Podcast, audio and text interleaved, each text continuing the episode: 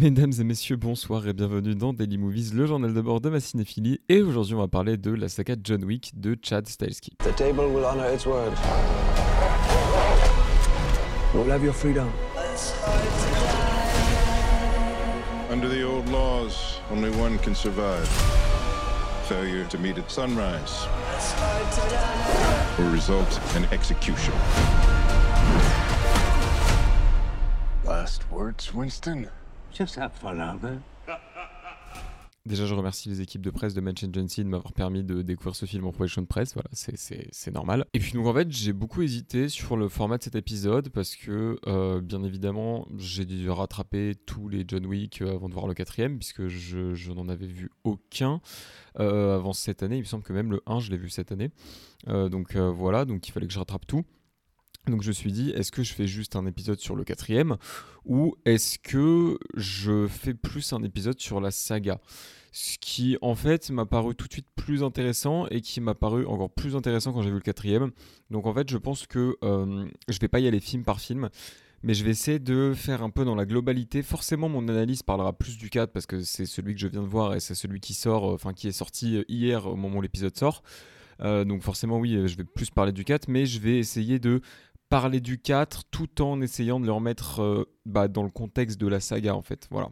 Mais donc du coup, la forme principale que prendra ce podcast, ce sera plutôt une première partie où je parle des trois premiers films, où j'essaye de faire des petits, des mini-liens avec le 4, et après vraiment une partie consacrée au, au 4, parce que bon bah voilà, faut quand même que je fasse ma critique du 4 vu que c'est celui qui est sorti.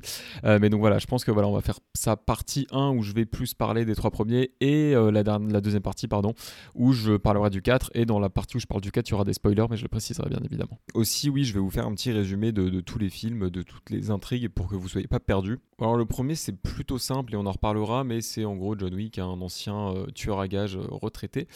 Euh, voilà sa femme vient de mourir et en cadeau posthume elle lui offre un chien. Euh, des gens s'introduisent chez lui pour voler sa voiture et il tue son chien et donc son but ça va être de tuer tout le monde et enfin voilà de tuer tout le monde afin de retrouver les gens qui ont tué son chien pour eux aussi les tuer. Dans le 2 pour, euh, pour faire simple et, et pour pas aller trop loin non plus c'est donc un ancien collaborateur de John Wick qui le retrouve qui est dans une famille Bon, c'est là où, on, bref, on en reparlera, mais c'est là où il commence à, à- y avoir un peu de mythologie autour de l'univers de John Wick et de, des criminels, etc. Mais bref, euh, oui, donc effectivement, c'est un de ses anciens associés qui le, qui le retrouve et qui lui dit euh, Euh, Bah écoutez, en fait, c'est simple, toi et moi, on avait un contrat, donc tu, enfin, tu vas m'aider à aller tuer ma sœur pour que je prenne sa place à la tête de la mafia italienne. Voilà, bon, bref, c'est ça. Et donc, du coup, il le force à sortir de sa retraite, et bref, voilà. Bon, après, il se passe des trucs suite, à, suite aux événements du film. Voilà, et donc, dans le 3. C'est un peu une chasse à l'homme de tout le monde contre John Wick par rapport à un truc qui s'est passé euh, bah, dans, le, dans le deuxième, que je ne dirai pas du coup. Et donc dans le quatrième, c'est un peu euh, bah, les mafias sont contre John Wick. Du coup, John Wick euh, bah, va essayer de péter la gueule à toutes les mafias. En fait, c'est un peu ça. Voilà. Donc comme vous le comprenez, en général, c'est vrai que il est un peu seul contre tous, John Wick, dans ces films-là, même si pas vraiment. Il a quand même des soutiens. Je pense à l'hôtel Continental. Euh, D'ailleurs, oui, euh, merci aussi à Agency qui nous ont donné bah, la pièce euh, qui permet à- aux, tueurs à gages tout simplement de loger à l'hôtel Continental. On a eu un petit, un petit goodies, j'adore, je l'ai dans les mains là, je, trouve ça fascinant. Bref, parenthèse fermée. Donc oui, effectivement, il y a deux, hum, personnages qui sont... qui lui sont quand même favorables et qui voilà qui on sent avec qui il y a un lien particulier. Euh, c'est donc le personnage de euh, Winston et le personnage de euh, il faut que je retrouve son nom Winston donc qui est joué par Ian McShane et il y a le personnage de, euh, de Caron ou de Charon ou je ne sais pas comment on le prononce en anglais ou quoi mais je français ça se dit Caron euh, qui est joué par euh, Lance Reddick qui malheureusement nous a quitté voilà il n'y a, pas si longtemps que ça.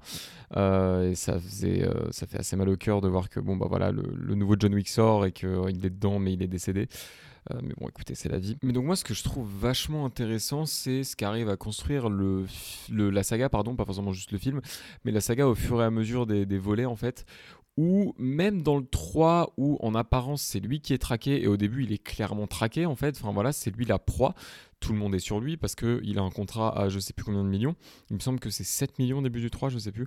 Euh, mais en tout cas, bref, le prix de sa tête ne fait qu'augmenter, donc du coup, de plus en plus de gens viennent sur lui. Et en fait, même si c'est un personnage qui, pour le coup, est traqué parce qu'il l'est, je trouve que dans tous les films, il y a vraiment ce truc de même si bon bah c'est lui qui est pris en chasse, il finit toujours par inverser la tendance et pour le coup à vraiment arriver à Ouais, à, devenir le chasseur en fait. Voilà, à devenir, c'est le chassé qui devient chasseur. Dans, même quand il se fait, quand il se fait traquer, il arrive toujours à inverser la tendance. Et en fait, on se dit que le mec est invincible. Je ne sais pas combien de gens il a tué en tout dans la saga, mais c'est énorme. Je pense que voilà, il doit y avoir un compteur, euh, il doit y avoir un compteur bon qui doit pas prendre en compte le 4 parce que je sais pas s'il est sorti aux États-Unis ou quoi, mais bref, euh, voilà, je pense pas. Mais donc, euh, mon avis, le compteur doit pas prendre en compte le 4, mais j'ai essayé de rechercher sur les trois premiers films combien de personnes il tue, mais c'est absolument énorme. Et en fait, on se dit, mais est-ce que le mec est invincible quoi? C'est ça qui commence à, être fou. Et, c'est là où j'en parlerai, voilà. Mais je trouve que le 4 est une vient parfaitement compléter cette, cette mythologie là pour le coup. Et voilà, je reparlerai plus tard dans le podcast. Bah écoutez, euh, d'après les six chiffres que j'ai, dans John Wick 1, il tue 77 personnes, dans John Wick 2, il en tue 128, et dans John Wick 3, il en tue 94, et donc au total, avant le 4, il y en avait 299, et je peux vous dire que je pense que le 4 a potentiellement battu les 128 du 2 euh, parce que c'est une, une vraie boucherie quand même voilà et donc euh, pour des, petits chiffres voilà John Wick donc a il y a un mort toutes les 1 minute 18 en moyenne euh, John Wick 2, il y a un mort euh, en moyenne toutes les 57 secondes. Et dans John Wick 3, c'est un mort toutes les 1 euh, minute et 23 secondes. sachant que bon, c'est le plus long, le plus long ratio, voilà, de, en termes de, de mort, mort par, par temps d'écran. je sais pas comment appeler ça, mais bref, vous avez compris. Mais c'est aussi le film, sans compter le 4, mais du coup des 3 qui est le plus long. Voilà, donc ça peut expliquer ça. Après, le 2 fait quand même 10 minutes de moins que le 3 et il a le, ratio le plus faible. Donc bon, ça veut après, ça veut un peu tout et rien dire, mais bon, c'est voilà quelques chiffres comme ça qui peuvent être intéressants, voilà pour, votre culture. Et donc pour essayer d'évoquer les trois premiers films avant de, vraiment attaquer le 4. Euh, pour le coup, euh, bah d'ailleurs j'ai du mal à, voir ça comme justement cette, la trilogie parce que du coup, quand j'ai fini le 3, ce qui était très récemment, du coup je me suis dit ok bah c'est mon préféré de la trilogie. Sauf qu'avec le recul et avec le 4, en fait je trouve que la trilogie c'est plus, enfin, que c'est pas vraiment une quadrilogie, euh, John Wick, euh, mais que c'est plus justement une trilogie 2, 3, 4. Parce que en fait, le 1, si vous voulez, je trouve qu'il n'y a pas vraiment de développement. C'est juste, bon bah ok, on si, en vrai, il y a du développement autour de l'hôtel continental où on sait que bon bah c'est là où vont les, euh, les, les, tueurs à gages, voilà, etc. On sait qu'il a travaillé pour un mec et donc le fils du mec, bon bah a tué son chien, du coup il veut se venger à la fois du fils et à la fois du mec. Mais je trouve que vraiment dans le premier, il y a vraiment cette intention-là de juste faire vraiment un film d'action avec des scènes d'action bah, plutôt inventives, plutôt cool, plutôt stylées, où ça tue beaucoup de gens, où ça bourrine pas mal. Mais en même temps, voilà, bon, c'est pas un énorme budget, c'est 20 millions, qui à Hollywood est vraiment pas beaucoup. Euh, voilà, donc il n'y a pas vraiment une volonté, euh, il a pas vraiment une volonté, voilà, de, vraiment créer une histoire, un background, etc. C'est vraiment l'idée de faire un film d'action, euh, voilà, quelque chose d'inventif avec beaucoup de meurtres et cette histoire de tueur à gage. Euh, voilà, donc euh, je trouve qu'il n'y a pas vraiment de, d'instauration de, cadre à tout ça, même s'il y en a un petit peu, mais en vrai, par rapport au reste de la saga, c'est rien du tout. le 2, bon, bah, le budget double. Euh, et le 3, c'est encore plus élevé. Le 2 est à 40 millions de budget et le 3 ne double pas, mais quasiment, euh, puisqu'il est à 75 millions et j'ai pas les chiffres du 4. Euh, je, vais voir si je peux les trouver, mais voilà. Bah, écoutez, a priori, le, le, quatrième, ce serait minimum 100 millions de budget. Donc bon, voilà, écoutez, je, je pense que c'est assez clair voilà, de dire qu'il y a eu une réelle évolution où pour moi on est vraiment passé d'une volonté de faire un film d'action indépendant euh, qui, qui, certes était très inventif, hein, il n'y a pas de souci là-dessus, qui euh, proposait une très bonne mise en scène, voilà, de, très bonnes idées, mais qui restait quand même un minimum indépendant, a vraiment un truc où en fait le, succès de la franchise a, totalement pris de court, euh, bah, je pense, beaucoup de gens sur ce projet, et donc en fait ils sont passés vraiment dans une logique de, bah, de franchise justement, voilà, avec des budgets beaucoup plus gros, et donc ils avaient plus d'argent pour, voilà, pour développer leurs idées, qu'elles soient scénaristiques, qu'elles soient visuelles, qu'elles soient de mise en scène, et du coup je trouve que c'est une saga vachement intéressante à analyser, mais pour moi, en fait, si vous voulez, le 1, c'est un peu l'équivalent de euh, du, court métrage qui a inspiré le tout quoi. Voilà. Euh, c'est un peu oui la jeunesse bon bah ok il y a, eu ce film là mais les autres c'est un peu le développement du premier. Voilà. Euh, c'est pour ça que je dis que à mon sens c'est plus intéressant de le voir par le prisme de la, trilogie c'est 2, 3, 4. Voilà. Parce que en soi, si vous voulez, le 1, en vrai, à part parler des scènes d'action, j'aurais pas grand chose à dire parce que je peux, peux pas vous dire que ça parle de rien parce que factuellement c'est faux. Euh, voilà, il y a quand même ce, cet aspect autour du chien parce que bon, c'est pas pour rien qui, qui tue ce, enfin, qui tue tout le monde après que le chien soit mort. C'est juste qu'en fait, c'est pas vraiment le chien, c'est ce qu'il représentait. C'est juste que voilà, il est en plein deuil de sa femme et il a du mal à le vivre. Euh, et donc, euh, effectivement, bah, c'était le la seule chose, la seule trace qu'il avait d'elle. Et donc effectivement, bon, bah, on peut dire que, bien évidemment, ça parle de ce, de ce deuil-là, voilà, c'est sûr, euh, mais ça parle aussi de vengeance par la même occasion. Enfin, voilà, il y a quand même des thèmes dans John Wick, ce serait mentir que de dire le contraire, ce serait mentir que de dire que euh, John Wick, c'est juste des scènes d'action bourrin et voilà. Euh, mais pour le coup, bon, dans le 1, je, je comme je l'ai dit, il n'y a pas vraiment beaucoup de choses qui sont développées. Alors que dans le 2, je trouve que ça commence déjà beaucoup plus. Euh, effectivement, on a les vestiges du passé, euh, bon, bah, qui reviennent avec son ancien, euh, l'italien, je sais plus comment il s'appelle, mais bref, l'italien qui revient lui demander de, tuer sa sœur. mais en plus de ça, on a une instauration en fait du véritable univers des tueurs à gages. C'est-à-dire que, effectivement, dans le premier, on n'entend pas parler, mais dès le 2, on a la mention de l'organisation de, de la table ou de la grande table, ou enfin bref, ça a plusieurs surnoms, mais qui est un peu bah, du coup l'organisation euh, de toutes les mafias, euh, tous, les, tous les tueurs à gages euh, qui puissent exister, il y en a énormément, bref, et donc lui il veut récupérer le siège que sa sœur a à cette table-là, c'est pour ça qu'il demande à John Wick d'aller la tuer, donc je trouve qu'à partir de là, effectivement, on va commencer à instaurer un, vrai truc, et à partir de là, on va oser beaucoup de choses aussi, là où c'est vrai que bon, bah, le premier, par peut-être aussi par manque de budget, rester très euh, américano-centré. Là, par exemple, dès le, deuxième, il part en Italie, à Rome. Euh, voilà, donc euh, c'est aussi, je trouve, une, des grandes caractéristiques de cette saga, c'est que effectivement, bon bah en tout cas à partir du 2, c'est pas c'est pas quelque chose qui est très américain et je trouve que enfin ça c'est même dès le premier hein, qu'on va ramener des un peu des arts martiaux et tout s'inspirer de, cinéma asiatique etc ça c'est quand même dès le premier dès dans les chorégraphies de combat de cascade tout ça c'est quand même dès le premier. Mais c'est encore plus flagrant à partir du 2 je trouve où ils ont vraiment le budget pour bah, aller dans d'autres pays explorer d'autres pays etc et donc euh, donc ouais il y, a ça à partir du 2 euh, le 4 ça en est la, synthèse parfaite hein, clairement. Ça il y, a Osaka Berlin euh, Paris New York. Si vous voulez voilà c'est vraiment un film qui, qui va partout. Euh, d'ailleurs, c'est vrai que bon, moi ça m'a fait un peu marrer de me dire, mais comment il voyage euh, John Wick? Genre vraiment, le mec a un contrat à, peut-être 20 millions de dollars sur sa tête comment il voyage en toute sérénité, de passer de pays à pays, enfin bref, ça m'a un peu fait rire. Et donc effectivement, si je devais en tout cas bah voilà, dresser une potentielle critique des, des trois premiers, euh, je vous dirais que ça fait mieux à chaque fois. Je vous dirais que ça fait mieux à chaque fois en termes de mise en scène, euh, d'idées, voilà, de combat, etc. Ça fait mieux à chaque fois en termes d'univers, de développement, euh, de cascade. Ça fait mieux à chaque fois en termes de photographie. À partir du 2 jusqu'au 4, c'est Dan Lostsen, j'espère que je le dis bien, qui a notamment fait euh, la photo de plusieurs Guillermo del Toro, euh, notamment Crimson Peak, notamment La forme de l'eau, et notamment Nightmare Alley. Nightmare Alley, c'est vrai que j'ai un peu de mal avec le film, mais niveau photo, j'ai rien à dire. Qui a fait la photo du Pack des loups aussi, enfin bref, euh, qui, qui, a quand même un beau CV. Alors que j'ai pas envie de tirer sur l'ambulance, mais celui qui fait la photo dans, John Wick 1, euh, c'est, euh, je pense que, bah, en fait, John Wick 1, pour, c'est vrai que je l'ai pas dit, mais il est co-réalisé, même s'il n'est pas crédité avec David Leitch, donc ou Leitch, c'est plutôt Leitch d'ailleurs qu'on dit, mais David Leitch, pour ceux qui ont pas, pour ceux qui ne connaissent pas, tout simplement, qui ne connaissent pas ce réalisateur, c'est le réalisateur, enfin, à l'origine, il est cascadeur, mais il est, il est passé de l'autre côté de la caméra, quoi, et donc, effectivement euh, il a été, euh, bon bah, il a réalisé euh, notamment Deadpool 2. Voilà.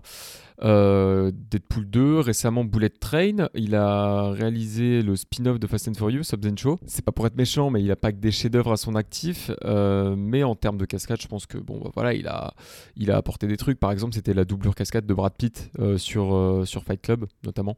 voilà.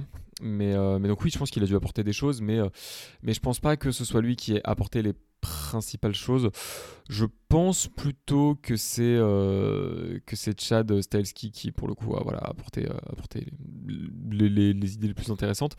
Mais donc effectivement, je pense que pour le premier film, euh, bon bah David Leitch, euh, David Leitch pardon, s'est dit bon bah ok, je, le connais, c'est mon chef op et tout, donc euh, vas-y prends-le, voilà. Et, euh, d'ailleurs c'est même la première collaboration entre les deux. Donc je sais pas comment il est arrivé, mais en tout cas David Leitch a gardé ce, ce chef op, euh, qui est donc euh, Jonathan Sella, c'est vrai que je le cite pas, mais qui pareil, il y a pas une filmo non plus euh, bon bah incroyable. Donc c'est vrai que quand on a un mec qui a déjà fait la filmo de Del Toro, Bon bah à côté voilà l'image forcément on voit la différence clairement. Mais donc c'est vrai pourquoi pourquoi ça marche autant en fait John Wick? Bah déjà parce que justement c'est une nouvelle façon de faire de l'action euh, voilà qu'on que on n'avait pas forcément l'habitude de voir en fait dans ces scènes d'action très inventives qui donc du coup au début était un film indépendant hein, clairement John Wick comme je l'ai dit. Euh, mais donc effectivement il y a cette recette là qui marche. Et puis comme je vous l'ai expliqué en vous citant tous les synopsis c'est aussi une recette qui marche parce que à chaque film on va avoir une nouvelle mécanique. Voilà dans tous les cas, c'est Kenny Reeves qui va tuer des gens, parce que bon bah John Wick c'est un tueur à gages, donc évidemment il va tuer des gens et que c'est le but. Enfin, si vous voulez, vous allez voir un John Wick, euh, il n'y a pas de mort, c'est comme si, euh, je sais pas, euh, je cherche une comparaison qui, euh, qui soit à la fois drôle et à la fois peu douteuse, ce qui est pas évident. Bon, c'est comme si vous alliez voir un film de Charlie Kaufman qui parle pas de dépression, quoi. Voilà, bon, c'est pas possible, c'est juste, c'est, dans l'ADN du truc, sinon ça n'a aucun sens, ça sert à rien de faire le film, clairement. Il y a quand même ce fond-là, bien évidemment, de John Wick qui tue des gens, mais en même temps, du coup, comme je l'ai dit, il y a mécaniques assez différentes où, bon, bah, un coup, ça va être par vengeance pour son chien, un autre coup, ça va être parce que, bon, bah, euh, il a un contrat, un autre coup, ça va être parce que c'est une chasse à l'homme, etc. Enfin bref. Donc il y a vraiment plein de mécaniques différentes qui permettent, qui permettent de tenir, en fait, tout simplement. Et c'est vrai que je me suis fait la remarque euh, bah, avant d'aller voir le 4, surtout que le 4 est pas, est pas très court, hein, 2h50 c'est long quand même, même si on les ressent pas trop, mais j'en reparlerai. Euh, voilà, là je fais plus mon commentaire sur la saga, après je passerai au 4. Euh, mais donc oui, effectivement, oui, euh, c'est- quand même assez long, et je me suis dit, mais est-ce qu'ils ont pas tout épuisé en fait? Est-ce que pour le coup ils vont réussir à rendre ça intéressant? Parce qu'il y a tellement eu de mécaniques différentes dans les John Wick que, que voilà, est-ce que... est-ce que ça va pas Voilà, bon, en fait, c'est avéré que non, parce que justement, euh, en utilisant ces mécaniques différentes, ils arrivent quand même à tenir le spectateur en haleine. Et ça, c'est plutôt rassurant quand on voit justement bah, les sagas qui s'essoufflent totalement parce qu'elles ont plus d'idées, mais qu'elles veulent continuer et que c'est juste désolant. Là, pour le coup, John Wick, il y a des idées et il y a des mécaniques qui, euh, voilà, clairement permettent de tenir. Et donc, effectivement, sur les trois premiers, et après, on va passer au 4 parce que je pense que c'est ce qui vous intéresse le plus. Et que, euh, et que voilà, bon, c'est là où il y a le- les trucs les plus intéressants à dire. Euh, je trouve que euh, la saga de John Wick, en fait, n'est qu'une longue montée en puissance. Voilà, tout le long où, bon, bah, petit à petit, en fait, au fur et à mesure qu'on va avoir plus de moyens, bah, justement, ces moyens-là vont permettre de réaliser euh, bah, tout, ce que, le réalisateur, euh, bon, scénariste, tout ça, réalisateur, et même Ken Reeves hein, ont en tête, euh, toutes leurs envies, en fait, bon, bah, le- leur envie de cinéma, j'ai augmente en même temps que le budget des films, donc forcément, à chaque fois, on a des trucs un peu plus fous. Voilà, je me souviens notamment de scènes dans le troisième où, bon, bah, effectivement, c'est vrai que le premier, c'est. Bon, voilà, euh, c'est vrai qu'au bout d'un moment, au bout de euh, je sais pas combien de scènes d'action où il les tue tous au flingue, on a envie d'autre chose. Et c'est vrai que, notamment, quand je sais plus s'il y a vraiment des scènes comme ça dans le 2, mais je, me souviens d'une scène particulièrement marquante dans le 3 où ils utilisent des armes blanches. Euh, voilà, où. Il balance un couteau, mais à l'autre bout de la pièce, et ça se pense euh, vraiment dans le crâne du mec. Enfin bref. Euh, tu- ça, c'est des trucs où, effectivement, ça vient rafraîchir. Et c'est aussi pour ça, c'est vrai que je parlais de mécaniques différentes, mais même dans les scènes de combat, ça vient piquer euh, énormément de choses différentes, voilà, au fur et à mesure des épisodes. Et, et je pense notamment, bah, dans le quatrième, il y a du combat au Nunchaku, par exemple, je crois que c'était pas du tout arrivé. J'ai pas souvenir, en tout cas, que ce soit arrivé dans, dans la saga de John Wick. Donc, effectivement, il y a toujours, voilà, ce moyen de ramener à quelque chose qu'on connaît pas trop. Euh, et puis aussi, bah, toute la scène à Osaka qui pour le coup vraiment reprend vraiment le un peu bah, bah, ouais en style de combat japonais avec des sabres avec des arcs avec les nunchaku etc Euh, donc euh, bon effectivement c'est voilà je trouve que et c'est aussi pour ça que le 4 je trouve le plus intéressant. Mais donc ouais il y a vraiment une volonté d'aussi diversifier le combat ce qui fait du bien parce que j'avoue que les scènes les scènes au flingue sont très très bien réalisées mais au bout d'un moment ça aurait commencé à faire un peu lourd et un peu redondant et, euh, et pour le coup voilà je trouve que c'est une saga qui en fait arrive à bien se renouveler à chaque film et euh, voilà, je trouve que euh, voilà, bon, c'est pour ça qu'on en arrive au 4. Et donc, du coup, je vais faire une petite présentation comme si voilà, je parlais vraiment du 4. Mais donc, on va tout de suite passer à John Wick 4. Alors, du coup, pour euh, faire les choses bien et lire le synopsis, John Wick affronte ses adversaires les plus mortels dans le quatrième volet de la série. Le prix de sa tête ne cessant d'augmenter, Wick mène son combat à l'échelle mondiale en recherchant les acteurs les plus puissants de la pègre de New York à Paris en passant par Osaka et Berlin. Donc effectivement, comme je vous l'ai dit, c'est un film qui, bon bah pour le coup, s'internationalise vraiment. voilà, qui, bon bah pour le coup, je ne sais pas si vraiment toutes les, toutes les villes sont bien utilisées. En tout cas, je sais que j'aime beaucoup tous les segments. Un peu moins New York, mais c'est pas grave parce que c'est vraiment le, le, enfin vraiment ouais le plantage du contexte. Euh, voilà, pour le coup, oui, c'est ça. C'est on plante le contexte, c'est l'introduction. Bon bah ça reste pas longtemps à New York. Après à Osaka, comme je l'ai dit, il y a vraiment ce style de combat japonais qui pour le coup me plaît pas mal et on introduit des nouveaux personnages euh, qui, euh, qui sont aussi pas mal. Voilà. La partie Berlin, elle est vraiment essentielle à l'intrigue. Je pense pas qu'on puisse s'en passer vraiment, euh, voilà, sans, sans, trop vouloir spoil non plus, parce que là je suis dans la partie sans spoil sur le 4, après je vais spoil. mais pour le coup, la partie Berlin, elle est elle est vraiment essentielle pour l'intrigue. Et pour le coup je trouve qu'il y a cette, euh, scène où euh, ouais c'est dans, bah, une boîte de nuit totalement où vraiment bah, il y a ces, ces scènes de combat avec euh, l'eau qui tombe c'est une boîte de nuit qui a une décoration un peu en mode cascade et tout. Et donc il y a cette eau qui tombe et qui fait que le, le, réalisateur en plus va se permettre beaucoup de ralentis voilà avec l'eau qui tombe et au moment des impacts des coups en fait il se permet beaucoup de ralentis et c'était vachement bien fait. Franchement en termes de scène d'action je pense que même le, 4, je pense que c'est en train de devenir mon préféré euh, au fur et à mesure que je vous en parle. Euh, mais clairement, oui, au niveau des scènes d'action, c'était assez, euh, assez impressionnant. Et, et, voilà, je trouve qu'il y a aussi des belles ambiances visuelles. C'est vrai que je trouve que ça se repose quand même pas mal sur le néon. Euh, voilà, mais après moi c'est quelque chose qui me dérange pas parce que j'aime beaucoup. Et euh, je trouve qu'effectivement cette scène de boîte ne fait pas exception à, à, ça. Et il y a ce truc de, euh, de, du jeu de du jeu de poker où voilà bon bah il y a ce, les, les, hélices vous savez qui sont au plafond pour faire de ventilateurs. Et il y a ce truc là où bon bah il y a ce, ce, jeu d'ombre avec les hélices et tout qui est super bien réalisé dans cette scène là donc effectivement voilà c'était c'était assez assez rafraîchissant en tout cas la séquence de Berlin. Et ça s'est encore poursuivi à la séquence de Paris qui pour moi euh, tout le, segment à Paris dans John 4 est le meilleur segment de toute la saga. Parce que pour le coup la personne qu'il essaye de faire tomber c'est euh, la personne qui s'appelle le Marquis qui est joué par euh, Bill Skarsgård. Je sais pas si je le dis bien. Bref je suis désolé. Mais c'est le monsieur qui jouait notamment Pennywise dans les, films ça ou Hit en VO et, du coup oui bon bah c'est joué par, par ce, ce monsieur là qui fait un accent français, euh, voilà, qui parle anglais avec un accent français, qui lâche des petits mots en français, sauf que ça s'entend qu'il n'est pas français. Je comprends pas pourquoi ils n'ont pas donné le rôle en français. Enfin, je pense qu'on avait quand même de la qualité en France pour, pour que ce soit un, français qui le joue. J'ai trouvé ça bizarre, mais bon, ça m'a pas non plus gêné, etc.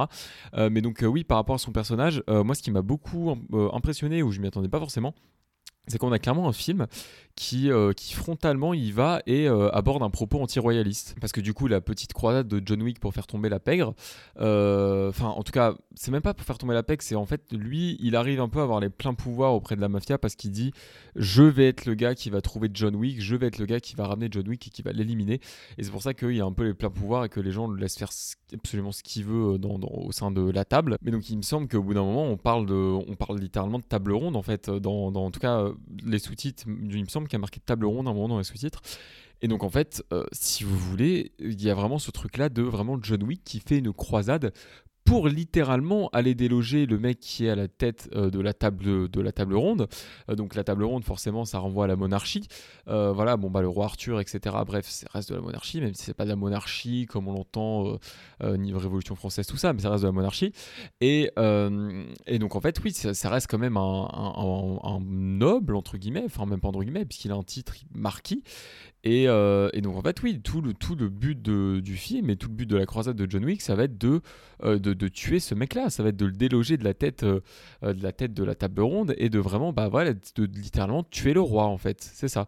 Euh, même si pour le coup, et en plus, d'ailleurs, oui, c'est ça qui est intéressant, c'est que j'ai pas parlé au fil des au fil des. C'est vrai que j'en ai pas parlé dans mon analyse de, des trois premiers, mais du personnage de. il faut que je retrouve son nom. De Lawrence Fishburne, c'est ça, j'avais un doute, mais oui, de Lawrence, de Lawrence Fishburne, pardon, qui donc s'appelle The Bowery King, qui pour le coup est un, il me semble qu'à un moment, il fait partie de la table, ce qui n'est plus le cas euh, dans le 4, mais il me semble qu'à un moment, il en fait partie.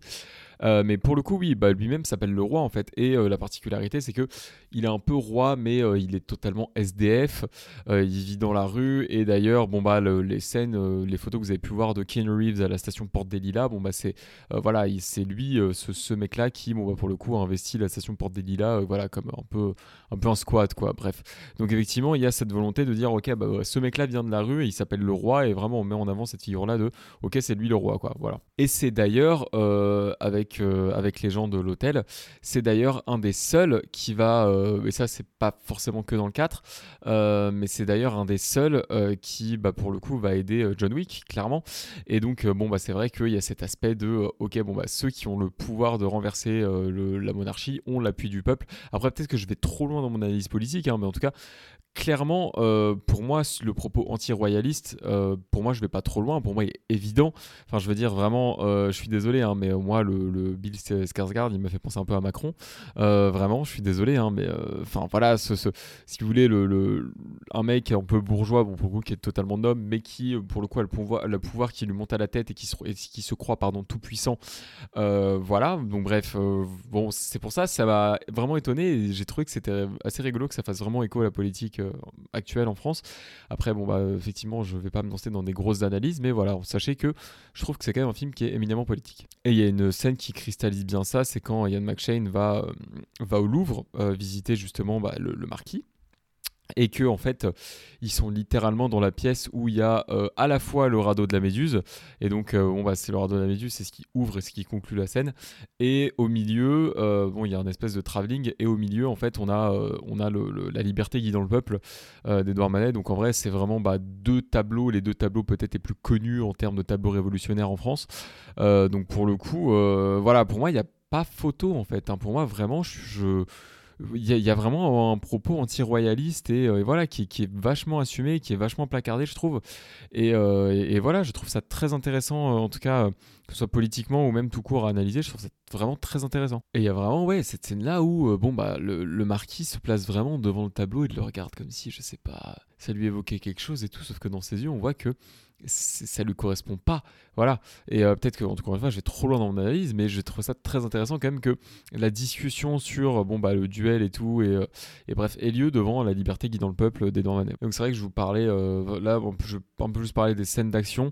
donc comme je vous ai dit, bon, il y avait cette scène de la boîte, cette scène de Osaka, et puis il y avait les scènes à Paris en termes de scènes d'action, qui étaient pour moi les plus folles de la saga. Clairement, c'est ultra généreux, vraiment. Mais quand je vous dis que c'est généreux, c'est que ça en donne, ça envoie, ça vraiment, ça, ça en fait même trop. Pour être honnête, hein, ça en fait trop mais c'est tellement pas grave parce que c'est tellement généreux qu'on apprécie juste le moment. Franchement, ça en fait trop. Je pense à la scène des marches euh, au, Sacré-Cœur. Non, pardon, au Sacré-Cœur. Enfin, je sais plus comment ils le disent, mais c'est très très drôle dans le film. On va vraiment tous éclater dans la salle.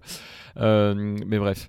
Euh, mais oui, en fait, bon, ça, en fait, ça en fait des caisses, mais c'est trop bien. Mais en fait, c'est ça qui est fou, c'est que le film est tellement généreux dans ces scènes et tout que même si ça en fait trop, c'est pas grave en fait. On apprécie d'autant plus. Et ça qui est impressionnant avec ce film. Mais oui, je pense que le véritable tournant est là où, bon, bah vraiment le moment où j'ai, plus vu passer le temps en regardant le film. Je trouve qu'il y a peut-être quand même dans le 4 euh, des petites longueurs au milieu, mais là où j'ai plus vu du tout passer le temps, c'est le moment où il arrive à Paris. À partir du moment où il arrive à Paris, je trouve que le tout s'enchaîne d'une manière. Ah oui, c'est vrai que sur le propos euh, anti-royaliste, je l'ai pas dit, mais littéralement le mec, euh, bon bah force quelqu'un euh, à, reprendre du service alors qu'il est à la retraite parce qu'il lui dit sinon bon bah ta fille tu la reverras pas elle va mourir. Et euh, il lui dit ça c'est euh, bon bah, en tout cas je sais pas si c'était ça le but mais moi j'avais clairement l'impression que c'était dans le château de Versailles quoi. Donc bref. Donc effectivement moi je trouve qu'il y a quand même un, gros tacle à la au, bah voilà anti anti royaliste qui fait beaucoup de bien clairement qui, qui pour le coup je m'y attendais pas forcément mais c'était pas désagréable. Donc pour revenir sur la scène d'action oui effectivement il y a cette scène où bon bah effectivement après après avoir décidé des termes et conditions euh, du duel, vous dès que le marquis, euh, voilà, comme tout bon, bon monarque, euh, ne va pas du tout accepter le duel, et enfin si, il va l'accepter, mais il va tout faire pour que John Wick n'arrive pas à l'heure au duel et que par conséquent il soit disqualifié. Et donc là, il y a un espèce de montage alterné entre bah, la radio, euh, la radio un peu des tueurs à gages, qui dit oui, bon, bah en fait, John Wick, il est dans tel quartier, et euh, bon, bah voilà, qui lance des phrases, et en fait, après, ça lance des musiques, ce qui était très intelligent comme procédé de mise en scène. Et c'est véritablement à partir de ces scènes-là où justement on tombe dans ce truc super généreux dont, dont je vous parlais, où vraiment en termes de enfin ça, ça, se tape littéralement sur la route, il y a des voitures qui renversent les gens dans tous les sens, enfin c'est vraiment quelque chose, un espèce de chaos jubilatoire, mais qui pour le coup est trop agréable à regarder en termes de scène d'action, parce que c'est super bien en scène, que les chorégraphies, les cascades sont top. Et après, il y a cette fameuse scène dont tout le monde a parlé, euh, Place de l'Étoile. J'ai été un peu déçu, parce qu'il me semble qu'elle est faite en, en CGI, Enfin, moi, j'ai eu l'impression qu'elle était faite en CGI, clairement. Euh, voilà, que l'Arc de Triomphe était aussi en CGI. Euh, voilà, bref, que d'ailleurs Montmartre aussi était en CGI.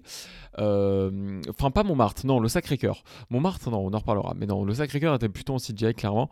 mais donc, effectivement, ouais, j'avoue que j'ai eu l'impression que la place de l'étoile était en CGI, ce qui m'a un peu voilà, bon, je suis un peu resté sur la fin parce que c'est vrai que c'était un peu une des grandes scènes aussi argumentées argumenté voilà du film euh, de dire ok bon bah il, va il va se battre littéralement le rond-point de euh, place de l'Étoile qui est à peu près l'endroit le plus chaotique de Paris en termes de circulation.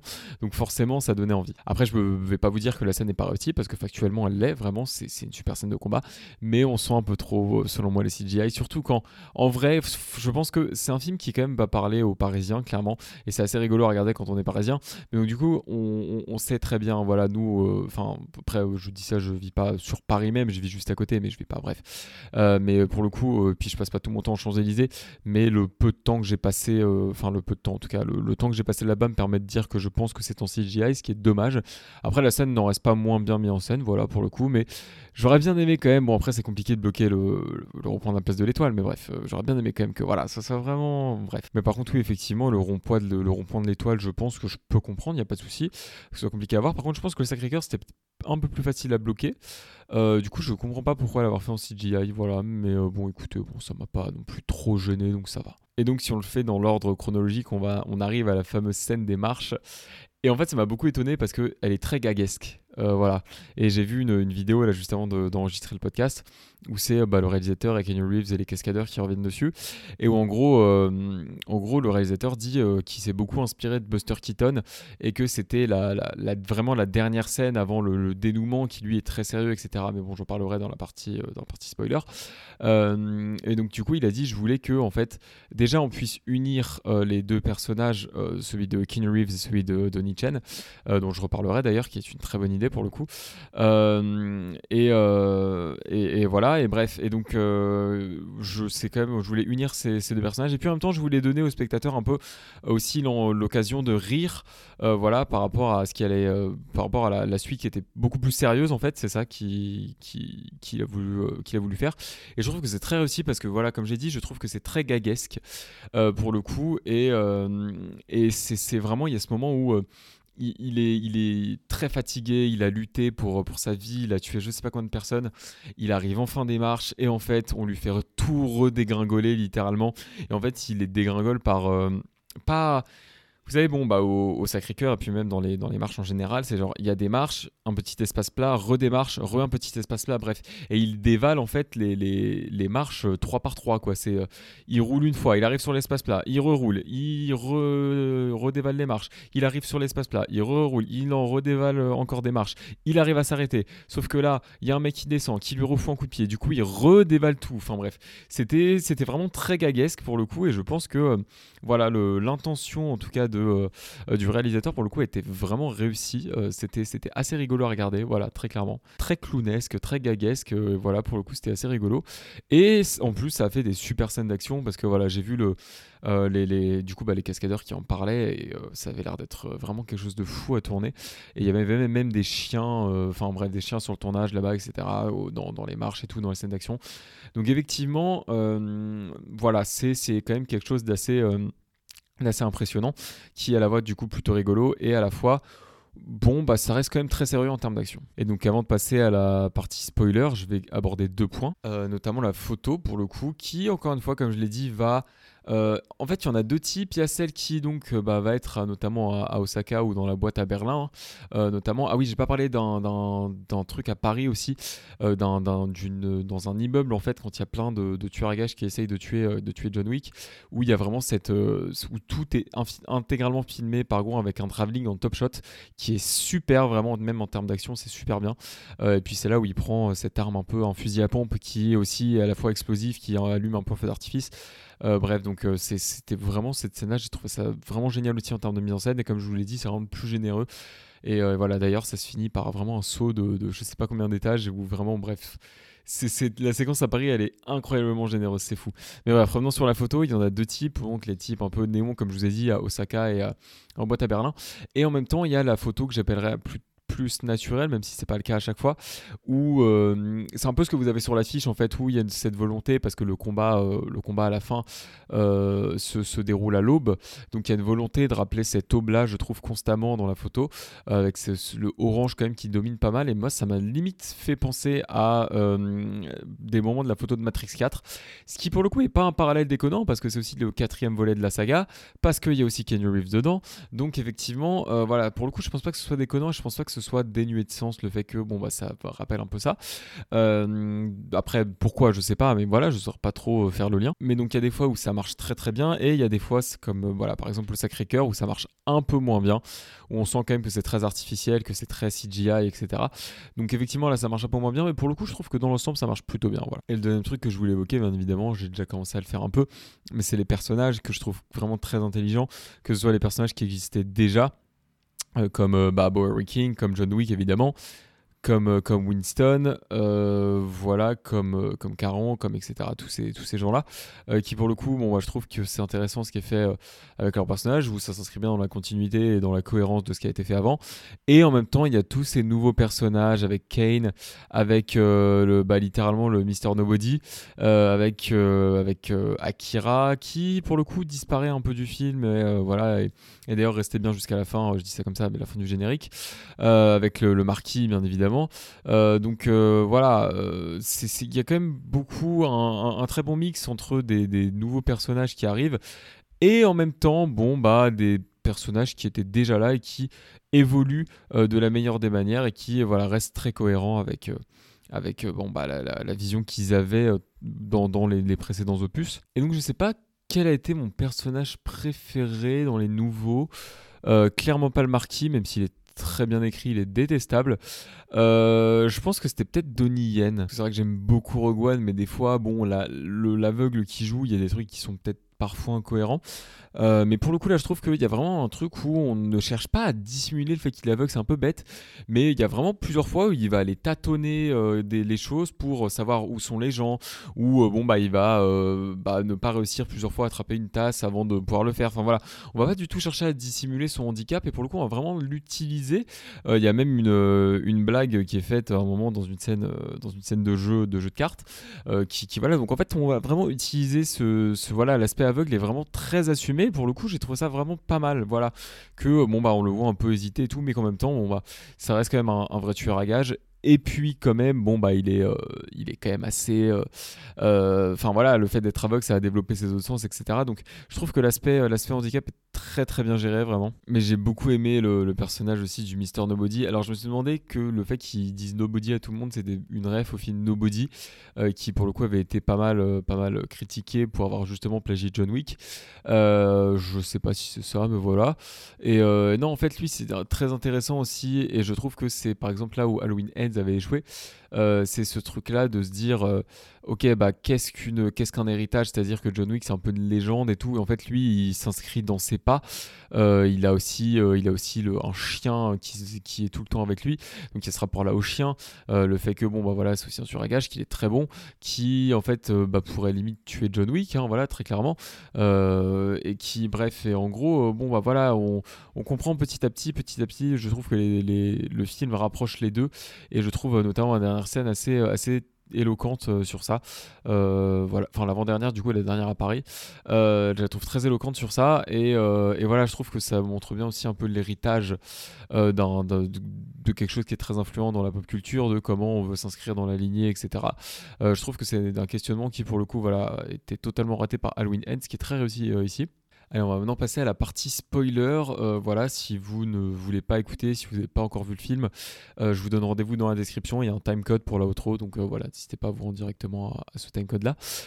mais, mais pour le coup, oui, bon bah partie spoiler, j'avoue que effectivement, ça m'a fait beaucoup de peine de voir le, personnage de Lance Reddick mourir dès le début. Vraiment, c'est assez terrible. Il pouvait pas prévoir, bien évidemment, que euh, le pauvre acteur serait décédé. Mais c'est vrai que le fait de voir ça aujourd'hui, ça fait vraiment mal. Genre, vraiment, ça fait, ça fait vraiment mal. Ça fait très mal. Bref. Et donc, écoutez, si je tenais à faire euh, euh, cette partie spoiler, c'est principalement pour parler du fait que ce film est la meilleure conclusion possible à la saga et à ce que moi j'appelle la trilogie. Je l'ai déjà expliqué, mais voilà. Euh, pour le coup, je trouve que voilà, d'avoir tué John Wick, c'est quelque chose de très intelligent. Euh, vraiment, voilà, bon, je j'avais prévenu que je spoilais, hein, ne, vous indignez pas si, voilà, bref. Mais oui, c'est très intelligent d'avoir tué John Wick euh, parce que euh, parce que on passe vraiment. Bah déjà, s'il y avait déjà ce questionnement-là, ce questionnement-là dans les précédents, mais c'était pas très abouti. Et là, je trouve que ça vient justement compléter la mythologie du personnage, où en gros, on lui dit, mais en fait, John, tu sais, c'est vrai qu'on pouvait voir ça un peu comme une saga où, bon bah, vraiment, le mec essaye juste d'être à la retraite et d'être tranquille. Et il y a son son ancienne vie qui lui colle à la peau et c'est terrible etc.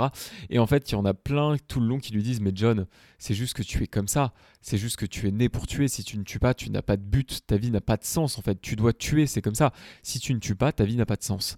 Et euh, du coup, il y, a un questionnement qui va rapidement se mettre en place dans ce, dans ce, John Wick 4. C'est pour le coup, John Wick, et c'est bon, voilà, il n'est pas que dans le 4, mais c'est accentué dans le 4, John Wick ne pourra trouver la paix qu'avec la mort. Voilà. Mais pas la mort des gens parce qu'il aura beau tuer n'importe qui, ça lui suffira pas, il y en aura toujours d'autres et voilà. Mais la seule moyen, le seul moyen de trouver la paix, c'est sa mort à lui. Voilà. Et donc pour le coup, c'est un film qui passe vraiment euh, beaucoup de temps, notamment dans son exposition et même dans son, dans son développement d'intrigue, à vraiment développer ce postulat-là, à développer ce propos de le seul moyen pour que John Wick trouve la paix, c'est sa mort. Parce que c'est un mec, il est sur, enfin le mec est surnommé Baba Yaga, littéralement, bon bah le, croque-mitaine quoi, euh, donc vraiment bon bah incarnation de la mort, euh, voilà limite personnification de la mort. Donc effectivement c'est voilà c'est quelque chose qui pour le coup, euh, voilà, la mort ne peut pas s'empêcher de prendre des vies et prendre des vies et prendre des vies. Et donc effectivement, le seul moyen pour lui d'être en paix, c'est de mourir. Et c'est très justement ce qui se passe à la fin pour le coup. Et en même temps, euh, il se montre, il réussit dans sa croisade contre, le, roi, euh, bon, le marquis, mais moi je l'appelle le roi.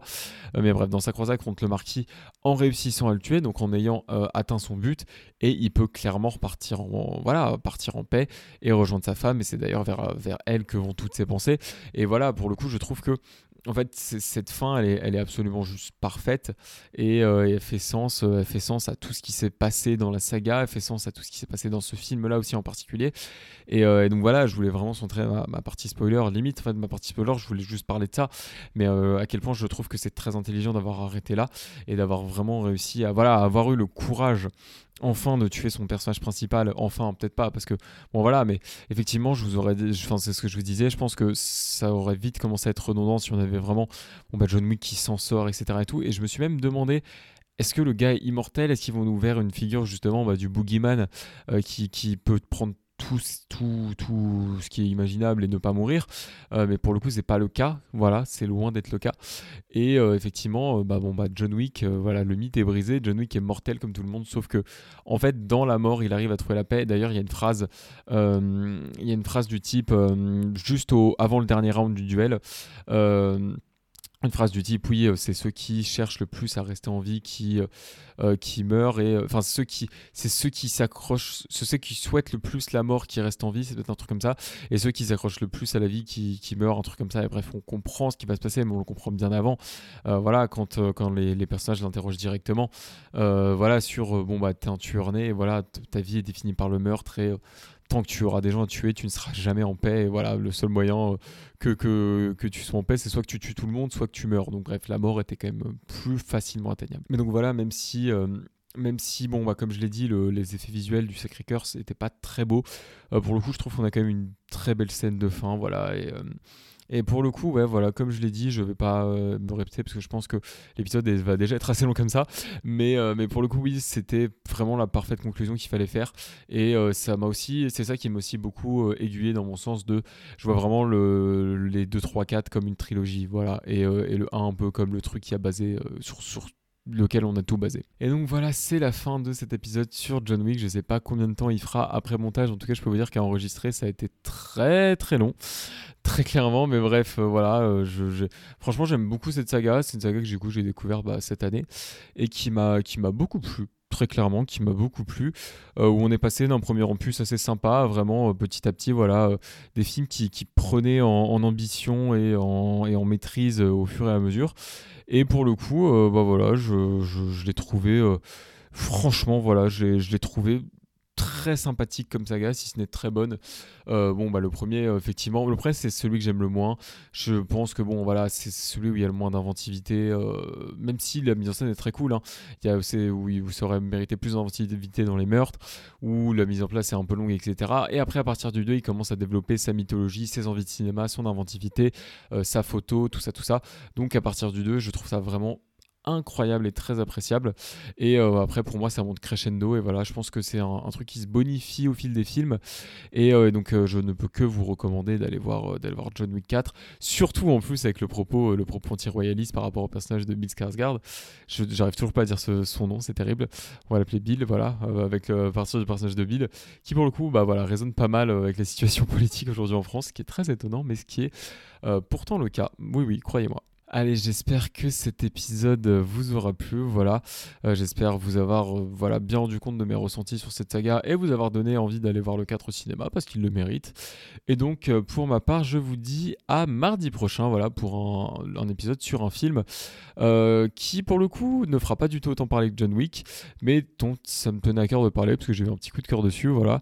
Et, donc, du coup, voilà, je vous en parlerai mardi prochain puisqu'il sort le lendemain. Il sera pas beaucoup diffusé, mais je tiens quand même à en parler. Voilà. Donc J'espère que cet épisode vous aura plu. N'hésitez pas à parler du podcast autour de vous. Et pour ma part, je vous dis à la prochaine pour un autre épisode.